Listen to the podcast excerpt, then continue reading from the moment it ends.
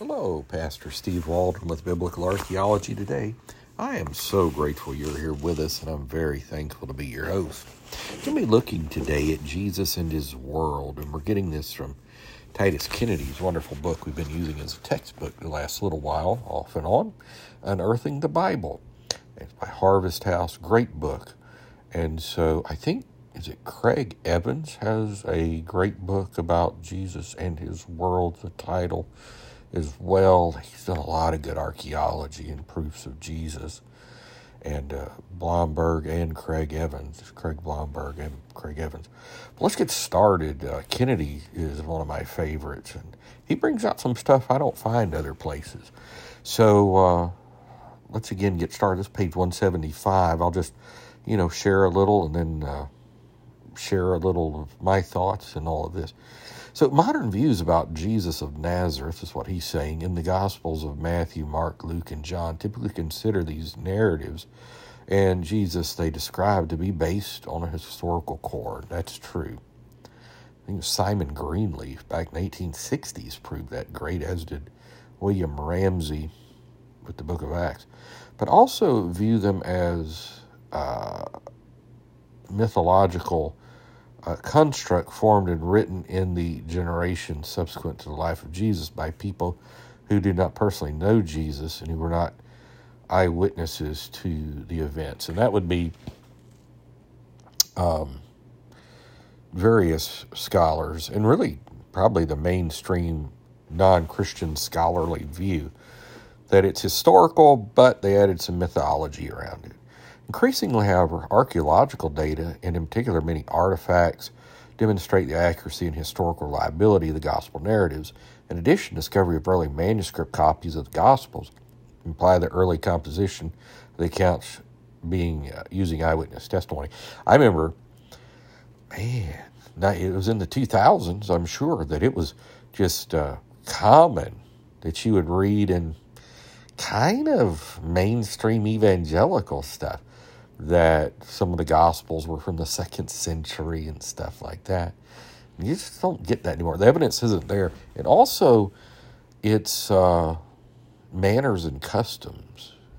Um, secular writings about manners and customs.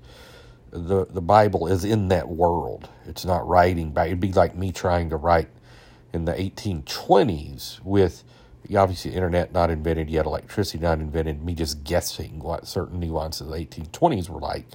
You could get the generalities, but there, I mean, there were certain things, certain loan words, code words, all this you just miss. And uh, so the Gospels are eyewitnesses. After about 400 years of science following the time of Nehemiah, Malachi, during the Alexander the Great conquered much of the known world, Greek spread far and wide known as Hellenism. The Roman Empire emerged, and uh, the births of John the Baptizer and Jesus of Nazareth occurred. Recorded in the Gospels of Matthew and Luke, the uh, birth of Jesus took place when Augustus was emperor in Rome. Herod was the client king of Judea, and the temple in Jerusalem had been undergoing reconstruction. John 2 for that. A census of the Roman Empire had just been ordered by Augustus and in 4 BC, the prolific builder, but paranoid king Herod the Great died, leaving his kingdom split between three of his, his sons and his sister. By 86, Judea had become a Roman province, where the governor and the Herodian family no longer ruled as kings. They were Edomites, by the way. Years later, during the ministry of Jesus, powers had shifted significantly. Tiberius now ruled the empire 14 to 29 AD. I'll add Pontius Pilate was the governor of Judea, 26 to 36 AD. Galilee was ruled by Herod Antipas, and Caiaphas was the acting high priest. Then in AD 33, Jesus crucified, debatable, you know, 29 to 33.